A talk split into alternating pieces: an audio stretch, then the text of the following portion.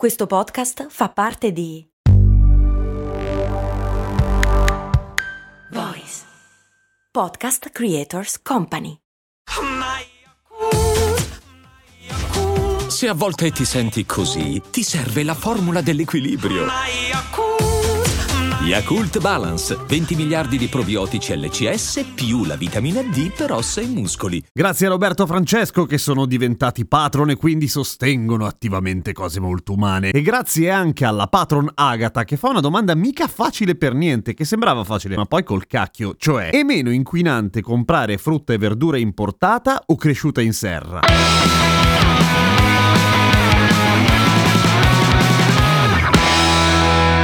Poi Agatha continua: Ho sempre cercato di mangiare solo frutta e verdura di stagione, giusto, ma di recente mi sono trasferita nei Paesi Bassi e qui, visto il clima, la scelta si restringe molto. Vorrei continuare a salvaguardare l'ambiente, ma l'idea di mangiare solo patate non mi alletta molto. Quindi, conviene che compri frutta e verdura importata da lontano o che cresce qui ma in serra? Ecco, la risposta a questa domanda è un totale casino. E per totale casino intendo che non lo sanno. Cioè, ci sono una serie di ricerche che sono state fatte, ma gli esperti brancolano ancora nel buio. Una delle prime realtà a porsi il problema. È stato il WWF che ha cercato di capire appunto cosa inquinasse di più, la roba che viene da lontano o la roba fatta in serra? E verrebbe da pensare automaticamente che la roba importata dall'altra parte del mondo, visto che c'è un trasporto e visto che c'è dell'energia spesa nella conservazione durante questo trasporto, leggi frigo, sia molto ma molto peggio da un punto di vista ecologico rispetto a qualcosa cresciuto in serra, ma c'è il problema che le cose cresciute in serra, a seconda di dove sono e che cosa sono, ma soprattutto che tipo di serre sono, possono consumare un bordello anche loro perché le serre vengono riscaldate, come a volte grazie all'energia rinnovabile, molto più spesso no, cioè vengono riscaldate con energia di origine fossile. E quindi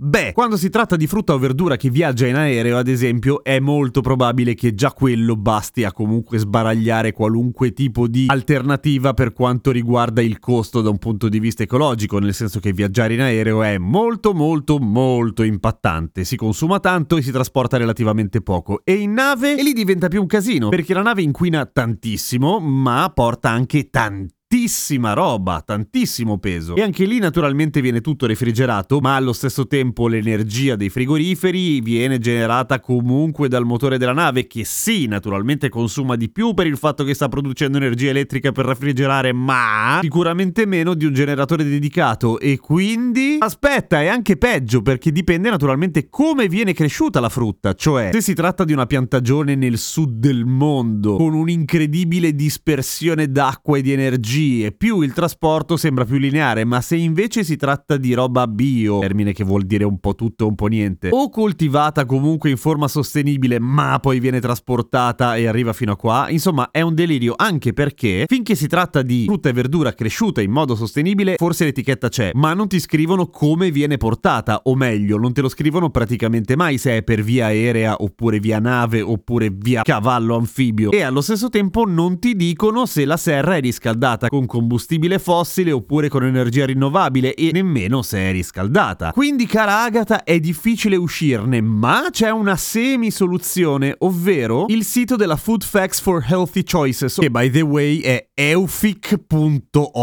dove ad esempio è possibile scegliere l'area geografica, il paese, la stagione e persino il mese per capire che cosa si può mangiare e mettendo l'Olanda in gennaio ti posso dire che di frutta ce n'è pochino mattina, mele refrigerate da prima e pere che invece crescono in quel momento. E poi una serie di verdure che vanno fortunatamente oltre le patate. Per esempio, barbabietole, cavolini di Bruxelles, carote, cicoria, cavolo cinese, cipolla, zucca, ravanelli, cavolo rosso, cavolfiore, rabarbaro, salsefrica. Inutile prenderci in giro, non ho idea di che cazzo sia, però boh, si mangia. Rapa svedese, indivia, pastinaca, cavolo cappello Puccio, il porro, valeriana e valerianella, il cavolo normale, il sedano rapa, il rapanello nero e l'immancabile topinambur. Insomma, magari non ti ammazzi di divertimento, però comunque un po' di varietà di verdura, soprattutto perché di frutta mi rendo conto poca roba, beh, ne trovi in realtà di stagione ed è tutta roba che cresce lì. Magari non ti cresce proprio dietro casa, però è molto probabile che se vai al supermercato la roba che trovi non viene dall'altra parte del mondo. E per quanto riguarda la frutta, beh, tieni duro, oppure mangia un casino di pere, o